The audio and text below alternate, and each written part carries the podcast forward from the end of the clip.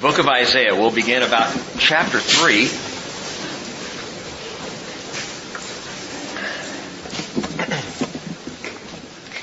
In one of my favorite annual stories to read, Charles Dickens' A Christmas Carol, Ebenezer Scrooge was denying his own eyes as he looked at the ghostly apparition of his dead partner, Jacob Marley. Jacob is described as floating there before him and trying to get through to him and, and Scrooge doesn't believe he's there. And so Marley says, why do you doubt your senses? Scrooge replies, because a little thing affects them. A slight disorder of the stomach makes them cheat. You may be an undigested bit of beef, a blot of mustard, a crumb of cheese, a fragment of an underdone potato. There's more of gravy than of grave about you. I love the scene and I love the irony in it. And I love the fact that Scrooge did not understand truly the serious danger that he was in. And that's kind of the point of the story. A man whose life truly is headed for the depths of hell because of his meanness and his anger and his inability to show any kind of love or compassion for people. He didn't know, and so he has sent some messengers to come and, and show him the danger, bring warning. And in an interesting way, the prophets are similar.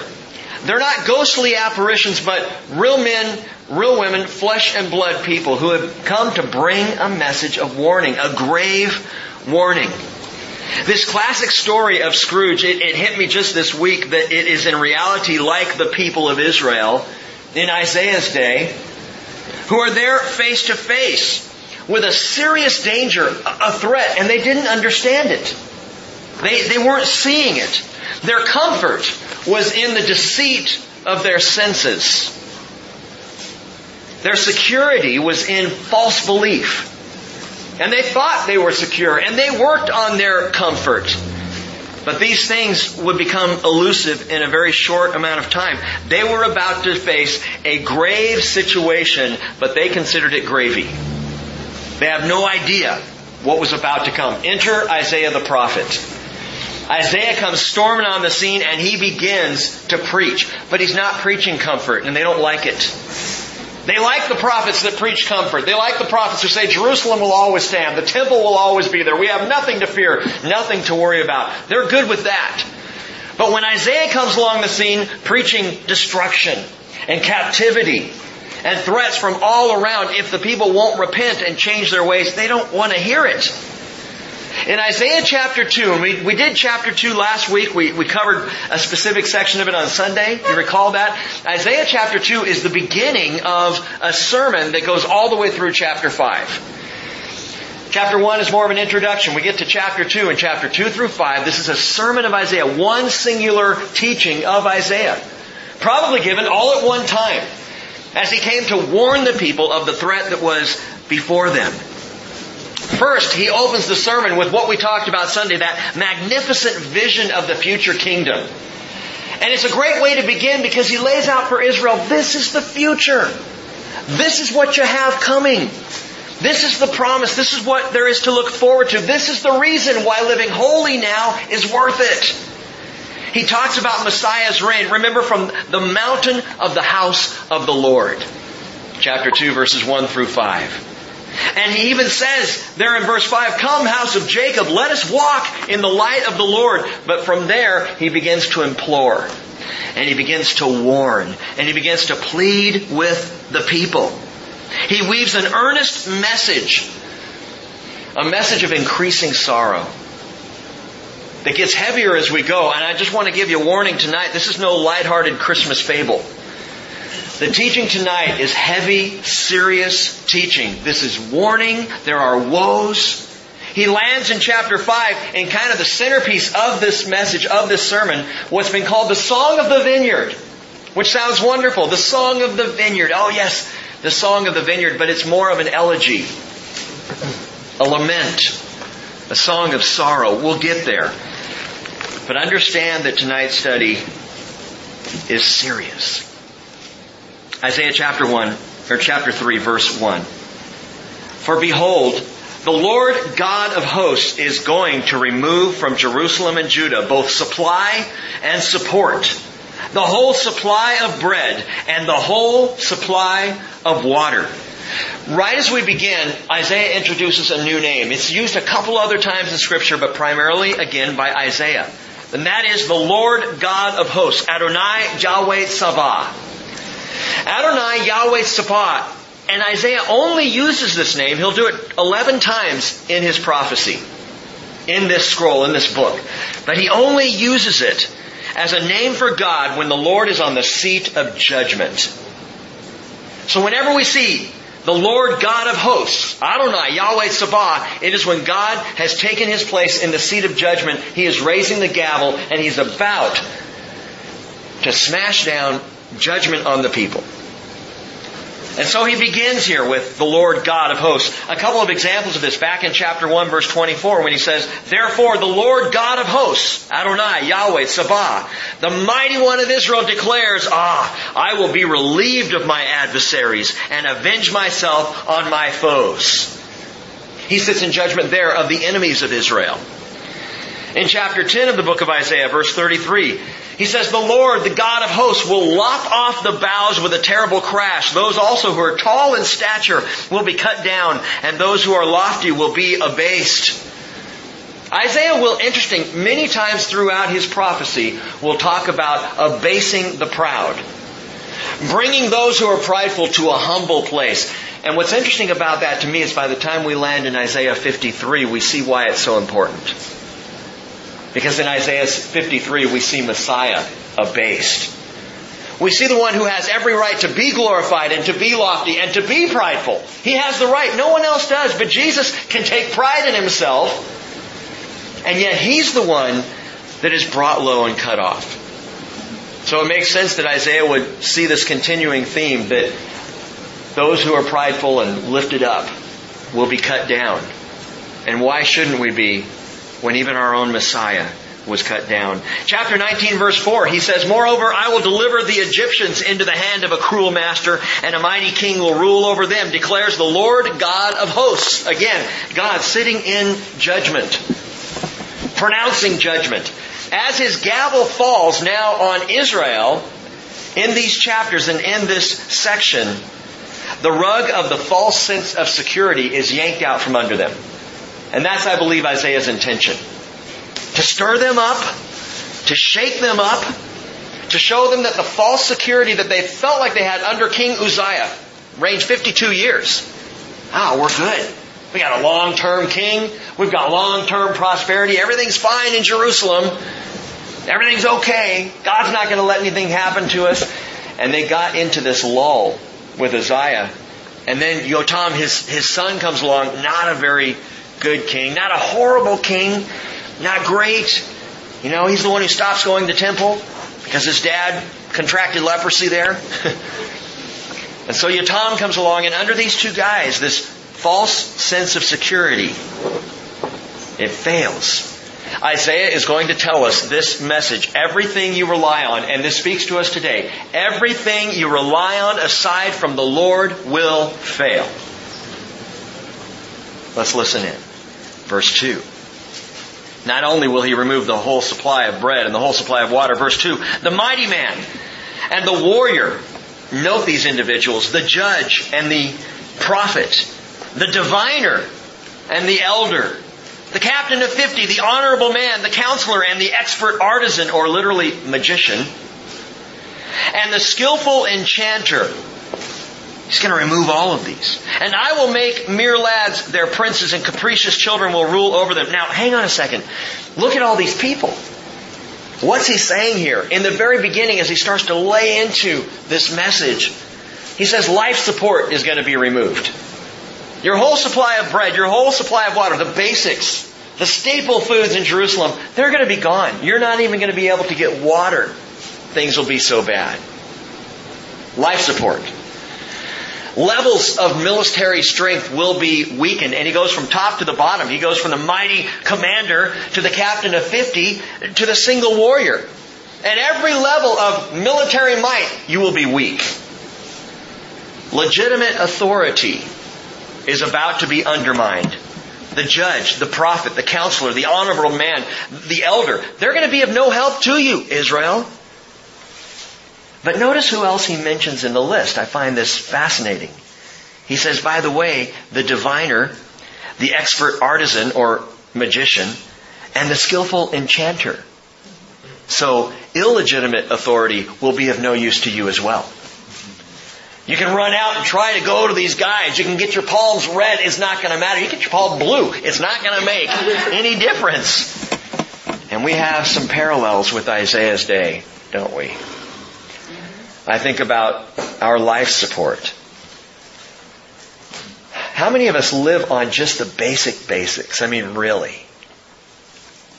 How many of us just are barely getting by with a crust of bread, you know, and a bottled water? We have so much. So much more than that. I think about our levels of military strength, and I am so proud and, and honored to have a church that is so close to the naval base. Right on. But if we're putting our hope and our trust and our faith in our military that is spread so thin across the earth, legitimate authority. There's some legitimate authority. There's some good people in government. I know they're hard to find, but they're there. and our culture that is chasing after illegitimate authority right and left. We're going to see more parallels with our culture in our day and Israel's day with Isaiah as we go on tonight. But Isaiah is saying all of these things provide nothing more than a false sense of security. The problem is this, and I love our Constitution, and I love the Declaration of Independence, but understand this. The problem Israel had in these days and what Isaiah is prophesying against is that it's all of the people, by the people, and for the people, rather than of the Lord, by the Lord, and for the Lord. Of the people, by the people, for the people. I understand where that's coming from, and I understand to govern in a way that honors all the people is, is a noble thought. But if it's about the people and not about the Lord, we are in for trouble. What made Israel great under David and Solomon was that it was about the Lord, especially under David. His heart was 100% to the Lord. He loved the Lord. And there was a trickle down effect to all of the kingdom of Israel because it was about God. When our country was founded, for the most part, it was about the Lord. It was that we would be underneath, established under the authority of God. But when it becomes more about the people than about the Lord, when that is cast out, authority, nationally, civically, or personally, begins to fail. And life itself fails. And it is just my opinion, but the financial state of our union is directly tied, I believe, to the spiritual state of our union. And it's not great ideas that we need in the presidency or in the Congress. It's a return to the Lord. Verse 4, he continues, he says, I will make mere lads their princes, and capricious children will rule over them. And the people will be oppressed, each one by another, and each one by his neighbor. The youth will storm against the elder, and the inferior against the honorable. Uh, this is interesting what he's saying. Mere lads and capricious children. In the Hebrew, it's na'arim and ta'alulim. Mere lads, na'arim, literally youngsters. Youngsters are going to rule. I like ta'alulim even better. Pranksters. Youngsters and pranksters. Deceitful leaders. These now are going to be in charge. Youthfulness wins out over experience. Likability trumps ability. God says this is the leadership that you have and it's going to get worse. This is what's coming. He says in verse 6, when a man lays hold of his brother in his father's house saying, you have a cloak, you shall be our ruler, and these ruins will be under your charge. He will protest on that day saying, I will not be your healer. For in my house there is neither bread nor cloak. You should not appoint me ruler of the people. What's this mean? It means the people need a leader. And in these days, people are desperate for one, but as the gavel of judgment falls, they start looking for anyone to lead. I don't have a jacket, but you do. So you're the boss. Yeah. You lead us. You take care of these ruins this destruction. But as he shows us in verse 7, no one will be willing to step up. No one will be willing to, to lead out in a godly way. Verse 8. For Jerusalem has stumbled and Judah has fallen because, note this, their speech and their actions are against the Lord to rebel against His glorious presence. Wow, this set me back. We embrace free speech in our country. We love free speech. But when the truth is maligned and when the provocative and the offensive are protected, something's wrong. Yep. When our speech and our right to say and do anything becomes more important, even offensive things, than being able to speak truth. Something's wrong. Did you hear about it? Loudoun County in Leesburg, Virginia at the county courthouse. There were nine approved holiday displays People went in and they, you know, put in their application, hey, I would like to put this display up. And one that was approved that caused quite a stir. It was a Santa Claus skeleton nailed to a cross. Yeah. And the people of Leesburg were so upset. In fact, someone went and, and vandalized it, tore it down, and it was smashed up. It was put up by an atheist mother and her son. And it was approved. The county courthouse said, well, free speech. Well, I'm sorry, but to me that's absolutely offensive. And you're telling us no manger scenes? But we can put a skelisanta on a cross. Unbelievable. What he's saying here is it's not just our actions. Their speech and their actions are against the Lord to rebel against His glorious presence. And gang, the truth is our speech reveals either our faith or our rebellion. Jesus made it very clear, Matthew 15, 11. It's not what enters the mouth that defiles the man, but what proceeds out of the mouth, this defiles the man. He said in verse 18 of Matthew 15, the things that proceed out of the mouth come from the heart, and those defile the man. Verse 9. Now this is all going on in Israel. I'm not talking about America. It's Israel. Verse 9. The expression of their faces bears witness against them. if I had a nickel for every time one of my kids had an expression on their face that bore witness to what they were really thinking. Need you to go take out the trash. I won't go any further than that, but you know what I'm saying, you parents, you get it. they do not even conceal it and he says, Woe to them! By the way, Isaiah will use the phrase woe more than any of the prophets. He uses it quite extensively.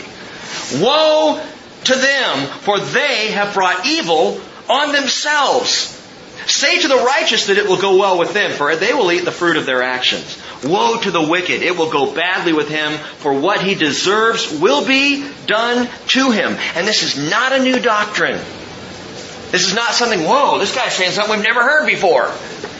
Moses said it. Numbers 32, 23. Be sure your sin will find you out. Mm-hmm. And, and the whole theology here, and understand this, we're not even to the point where God is pouring out wrath, where God is saying, I'm going to hammer the people. The gavel of judgment is saying, your own sin is messing you up.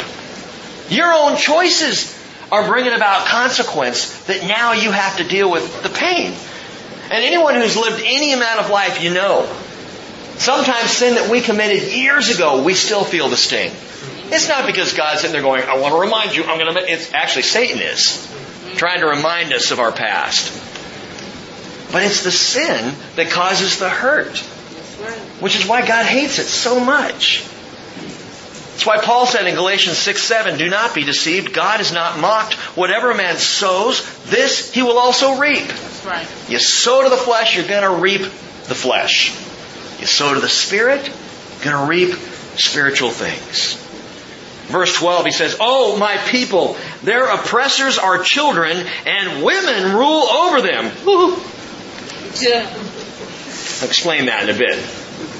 Oh, my people, those who guide you, lead you astray, and confuse the direction of your paths. Everything is upside down in Israel. Now, ladies, you just got to bear with me and be patient here for a second.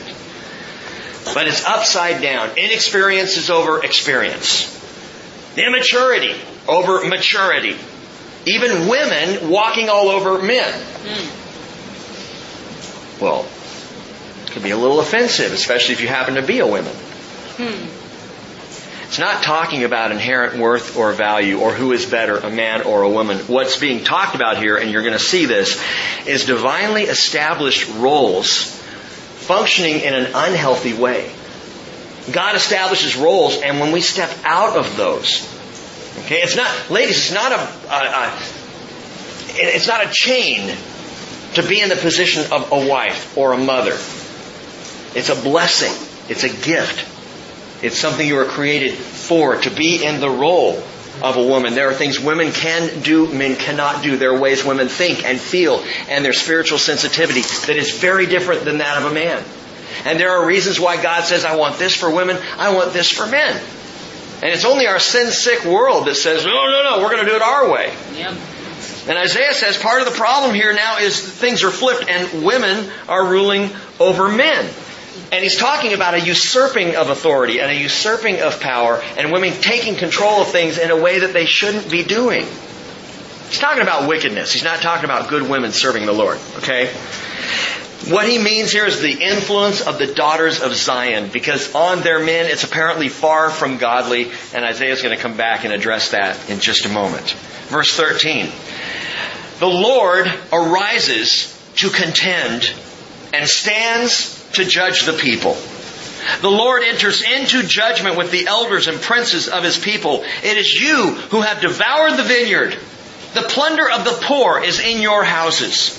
What do you mean by crushing my people and grinding the face of the poor declares, here it is again, the Lord God of hosts. What are you doing? Now, we might not catch this, but he's using a word picture here that is brilliant and it makes sense for Israel. He's comparing Judah to a brutal bakery.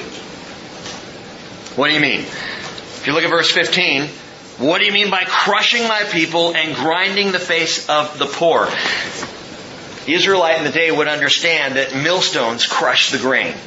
And once the millstone crushes the grain, it's ground into flour, and then they bake that into bread for their own mouths. And that's the picture he's giving here, is taking the poor and crushing them and grinding them to make bread for the rich. And in this word picture, Adonai Yahweh Tzavah says, that's what you're doing to my people. Those who are in power are making bread out of those who are poor. You know, the Lord has quite a bit to say about the poor and our responsibility. Isaiah 58 verse 6, he says, Is this not the fast which I choose? To loosen the bonds of wickedness, to undo the bands of the yoke, to let the oppressed go free and break every yoke is it not to divide your bread with the hungry and bring the homeless poor into the house when you see the naked to cover him and not to hide yourself from your own flesh?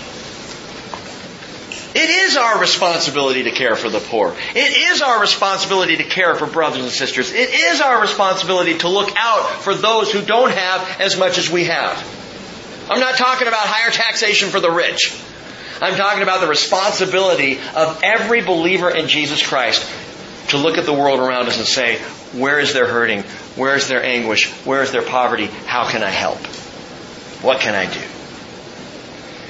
So the Lord God of hosts pronounces judgment on the leaders, but God believes in equal rights for men and women because he knows all have sinned and fallen short of the glory of God. And so now he judges the daughters of Zion, the women. Listen up. Verse 16. Moreover, the Lord said, because the daughters of Zion are proud and walk with heads held high and seductive eyes and go along with mincing or literally dainty steps and tinkle the bangles on their feet Therefore the Lord will afflict the scalp of the daughters of Zion with scabs, and the Lord will make their foreheads bare. wow. That's kind of brutal. You just come out of the hairdresser, it's all fine, it's looking good, and all of a sudden, it's Pastor Rick! You know? Pastor, the bulb. What he's talking about here is drawing back the hair, which is a glory to a woman, Paul says drawing back so that we can see what's really going on inside the head. He says more about this. He doesn't buy the dumb blonde theory. See, God knows these daughters of Zion know what they're doing. And they're dancing and they're parading around in their adornment. He knows they know. Verse 18, he says, In that day the Lord will take away the beauty of their anklets, headbands, headbands, crescent ornaments, dangling earrings, bracelets, veils, headdresses, ankle chains, sashes, perfume boxes, amulets, finger rings, nose rings, festal robes, outer tunics, cloaks, money purses. Are we in Nordstrom? What is this? Hand mirrors, undergarments, turbans, and veils. All of these things, he says it will come about that instead of sweet perfume, there will be putrefaction. Great word. I'm going to use that more. In fact, this week, let's make that the word of the week. Putrefaction. Okay? Instead of a belt, a rope. Instead of a well set hair, a plucked out scalp. Instead of fine clothes, a donning of sackcloth and branding instead of beauty. What's that talking about? Slavery. Your men will fall by the sword, and your mighty ones in battle, and her gates will lament and mourn, and deserted she will sit on the ground. For seven women will take hold of one man in that day, saying, We will eat our own bread and wear our own clothes, only let us be called by your name. Take away our reproach. In other words, the warriors are going to be slain. The men are going to be wiped out. And there's going to be at least a seven to one ratio in Jerusalem. Now seven women saying, well, let's band together and take one husband for the seven of us because we, we have to at least have a husband. We, we need children. We need to be able to continue. And they're not going to be able to find it. They'll be husbandless. They'll be childless. They will be alone. And they will be in mourning. This prophecy, gang, would be realized in the fall of Jerusalem 586 BC. It would be realized again when Jerusalem fell in AD 70. And in fact, throughout the history of Israel, this has been realized again and again and again, all the way up to the Holocaust. We have seen this happen. The branding instead of beauty. You know, when, when uh, Titus leveled Jerusalem in AD 70, something that was discovered was he had a commemorative gold coin made. And on this gold coin, it showed a Jewish woman sitting on the ground under a palm tree in mourning with the caption on it, Judea capta. Captive Judah. And some wonder perhaps if Titus, that Roman commander, read Isaiah's words and thought he'd put it on a coin. She will sit in mourning on the ground. Now, you read through that, and ladies, if I was a woman, I'm so thankful I'm not, I might ask the question, should a woman never wear earrings? I mean, or bracelets? Or anklets? Or shop at Nordstrom? I mean, should a woman just avoid all this stuff and go, you know, no makeup and, and no adornment whatsoever and should sackcloth be the fashion statement of women at the bridge? Gang, listen. Ladies, you should never wear earrings, bracelets, anklets, or any of these fineries ever if it's a cover for sin.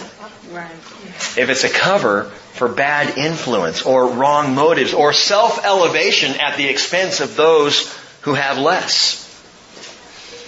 Ladies, the Bible is clear on this. If you want to have a good, godly, powerful influence for the kingdom and in this world, wives, be submissive to your husbands. I didn't write that, by the way. So ladies, have a conversation with Peter. He said in 1 Peter 3 verse 1, Wives, be submissive to your husbands so that if any of them are disobedient to the word, they may be won without a word by the behavior of their wives. As they observe your chaste and respectful behavior, your adornment must not be merely external, braiding the hair, wearing gold jewelry, or putting on dresses, but the hidden person of the heart, with the imperishable quality of a gentle and quiet spirit, which is precious in the sight of Peter. Oh no, it doesn't say that. Which is precious in the sight of Pastor Rick. No, it doesn't say that. This is precious in the sight of God. It's what God is looking for. It's not Peter's standard of influence. It's no man's standard of influence for a woman. Ladies, this is God's standard of influence. You want to be most influential, that's how you do it. But I was going to run for office. That's cool. But do so respecting and loving and in submission to your husband. I think Michele Bachmann, by the way, does that. I've been very impressed with her. I'm not saying vote for her. We don't even know if she's going to be on the ticket. But I am telling you that there's an example of someone who has, at least from my perspective so far, walked it out like that. Dressing from the rag bag this holiday season is not the answer here. Daughters of Jesus, the answer is the inner woman where the Spirit of Christ resides. That's where the power is. That's where the influence is. And by the way, guys, we can learn something from that. Our power, our influence in this world is not in what we do, it's in who we are in Christ Jesus. It's the hidden person of the heart that Jesus has taken authority over. That's our greatest influence. Well, the Lord God of hosts, in this scathing rebuke, through Isaiah, he's just taken apart the upper crust here, the ruling class. And it's not unlike Jesus' words to the Pharisees when he begins to pronounce woes. Interesting because chapter 5 will end with a series of woes, but we're not there yet. Understand this is not judgment for judgment's sake. And I love this about Isaiah because as much as he brings the heavy-handed judgment, he also brings great promise. And he keeps saying, look, here's the judgment, but here's the promise. He's about to do that right now. Verse 2 of chapter 4, in fact, verses 2 through 6 are what we could call the prophecy of the branch. And this is awesome. Verse 2. In that day the branch of the Lord will be beautiful and glorious, and the fruit of the earth will be the pride and the adornment of the survivors of Israel. Listen, go back to verse 1. Seven women will take hold of one man in that day, saying, We will eat our own bread, wear our own clothes, only let us be called by your own name. Take away our reproach. What day is this? This is the tribulation. This is at the end of the tribulation. This is not the conquering of Jerusalem by Babylon in 586 or by Rome in 70. This is the destruction of Israel and Jerusalem by Antichrist and the world powers and the forces when Jesus comes back. And right before Jesus comes back, chapter 3 happens. Everything we just read will happen, will be taking place. And in that day, verse 2, the branch of the Lord will be beautiful and glorious. Why? Because when Israel sees him in that day and recognizes their salvation has finally come, oh, praise God. Mashiach is here. I love this. The branch of the Lord. It will come about that he who is left in Zion and remains in Jerusalem will be called holy. Everyone who is recorded for life in Jerusalem. Listen, Isaiah again vaults ahead to the final fulfillment of God's messianic promise to Israel. The prophecy of the branch. The word here, the Hebrew word for branch, is samak. Samak. If you're jotting it down, you can kind of alliterate that as T-S-E-M-A-C-H or M-A-H. Samak. And it literally means bud, sprout, or growth, as in vegetation. They would use this word to describe the growth of some vegetation. The branch that, that grows up. Samak. And this is the first mention of the prophecy of the branch in scripture, which is significant. Back in Jerusalem, in, in Genesis, we had a lot of first mentions, it being the first book. And they've kind of thinned out as we've gone through scripture and studied through the Bible. Now here we are in Isaiah and we have a new first mention, the branch. The branch. We need to pause and think about this just for a moment. Whenever samak is used, branch, whenever it's used in conjunction with Yahweh or David, David, it's always messianic. So if, if you see Samak Yahweh, branch of God, or Samak David, the branch of David, it's talking about Messiah. It's a messianic statement. And you might want to know these five passages. Keeping your finger there, go to Isaiah chapter 11. Isaiah 11, which we'll come back and we're going to look at real specifically after Christmas, Lord willing. Isaiah 11 verse 1, where he says, Then a shoot will spring from the stem of Jesse and a branch from his roots will bear fruit. The Spirit of the Lord will rest on him, the Spirit of wisdom and understanding, the Spirit of counsel and strength, the Spirit of knowledge and the fear of the Lord, and he will delight in the fear of the Lord. And he will not judge by what his eyes see, nor make a decision by what his ears hear, but with righteousness he will judge the poor, and decide with fairness for the afflicted of the earth. And he will strike the earth with the rod of his mouth, with the breath of his lips, he will slay the wicked. Also righteousness will be the belt about his loins and faithfulness the belt about his waist. The wolf will dwell with the lamb, the leopard will lie down with the young goat, and the calf and the young lion and the fatling together, and a little boy will lead them. We'll stop there, but the prophecy of the branch. The branch, this is clearly a statement, a teaching about Messiah. Back again in chapter 11, verse 1, where it says, a branch from his roots will bear fruit. Hebrews chapter 7 Verse 14 tells us the Lord was descended from Judah. I wish they would translate more specifically because the Greek word for descended is anatello and it means sprang forth. So the Hebrew writer is, is referencing the prophecy of the branch. When he says, our Lord was descended, our Lord sprang forth from Judah, branched out from Judah, was born of the line of the tribe of Judah. But note this, in verse 1 of Isaiah 11, the word for branch is not samak. Normally, samak is the word. But here, the word is, some of you Bible students know, netzar. Netzer. It's a different word. Why does Isaiah suddenly use in one place, and this is the only place he does this, everywhere else he talks about the branch, in fact, every other prophecy of the branch is samak. Only here it's netzer. Why? It's to tie it directly to Jesus. Okay? Because Netzer, Bible students, what word do we? Nazarene. Nazarene. Netzer is the root word of Nazareth.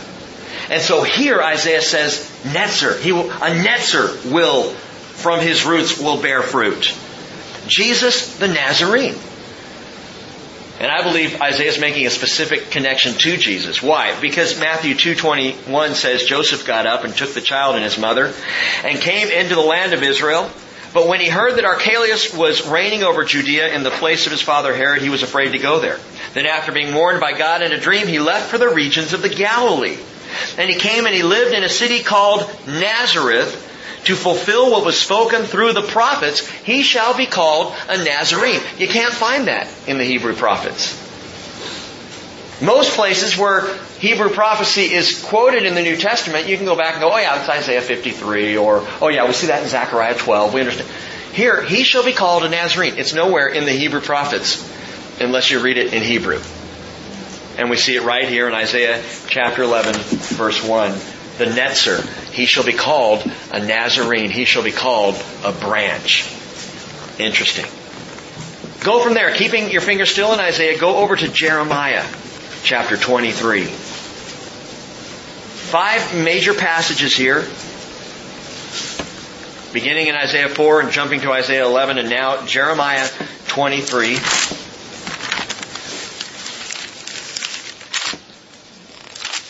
Verse 5. Behold, the days are coming, declares the Lord, when I will raise up for David a righteous branch. And he will reign as king and act wisely and do justice and righteousness in the land. In his days, Judah will be saved. And Israel will dwell securely. And this is his name by which he will be called. The Lord our righteousness or Yahweh Tsidkenu. Another prophecy of the branch. Go over to uh, uh Jeremiah 33. Jeremiah 33. Now, I want to take you to each of these places. You just want to jot these down, be aware of them. Maybe make a note in the margin of your Bible, prophecy of the branch. Okay? Jeremiah 33 verse 15. Look at verse 14. Behold, days are coming, declares the Lord, when I will fulfill the good word which I have spoken concerning the house of Israel and the house of Judah. In those days and at that time, I will cause a righteous branch of David, Samak David, to spring forth.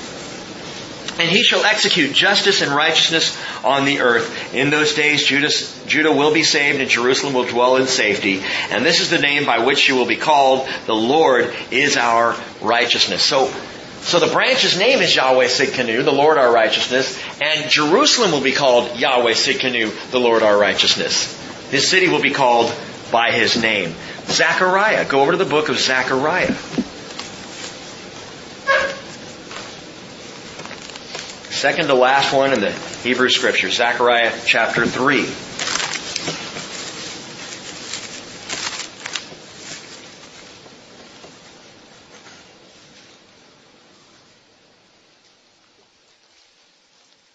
Verse 8. Now listen, Joshua the high priest, you and your friends who are sitting in front of you. Indeed, they are men who are assembled. For behold, I am going to bring my servant the branch. Again, Samach, my servant the branch. Go over to Zechariah chapter 6, verse 12. And we've seen this one before. In fact, I think we quoted this on Sunday. Then say to him, Thus says the Lord of hosts, Behold, a man whose name is Branch, for he will branch out from where he is, and he will build the temple of the Lord. Yes, it is he who will build the temple of the Lord, and he will sit, he, and he will, uh, he who will bear the honor and sit and rule on his throne. Thus he will be a priest on his throne, and the council of peace will be between the two offices. So all five of those, you can go back to Isaiah, are the prophecy of the branch the Samach. And because of this, from the earliest times, Jewish rabbis and scholars always interpreted the term branch as a reference to Messiah. In fact, they use it as a nickname. Early Jewish scholars will re- refer to Samach, and whenever they refer to Samach, they're talking about Mashiach, Messiah, who is the branch. But I want you to see something about this branch. Back in chapter 4, verse 2, the book of Isaiah.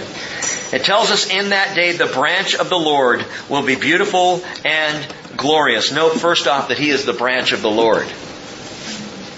The branch of the Lord. He is of the Lord. He is the Lord. He is God. The branch of the Lord is telling us right there that He is God. Now I want to address something because people have misunderstood the concept of the Son of God. We talked about this the other day, right, Debbie? The concept of the Son of God, which Debbie understands, but, but we're having a conversation with another person trying to, trying to get this out. People will look at Jesus and say, He's the Son of God, He's not God. He's just a son. In the same way that Hayden is not Rick, you know, he's just, he's Rick's son, but he's not Rick. We're missing something when we try to interpret it that way. My sons, true, they branch out from me and from my wife, and so they are human. Jesus branches out from God, and so he is God. You understand that? He is God. In the same way that my son is human. I'm human. Son of human is, is human. Son of God is God. But it's more profound than that. More profound even than the way my biological children are human. All of my children are human. They don't always act human, but they are. But Hebrews chapter 1 verse 3 tells us He is the radiance of His glory and the exact representation of His nature and upholds all things by the, things by the word of His power. Now someone will say, well see it says He's the exact representation, so He's not really God. Listen, the Greek word for representation is character. Mean that's the Greek word, character. Character. Our word character. Character meaning the very nature. He is the exact nature of his nature. Well, the word nature is ho autos, which means of him. So understanding in the Greek, he's the radiance of his glory. He is the exact nature of him. Jesus is the nature of God.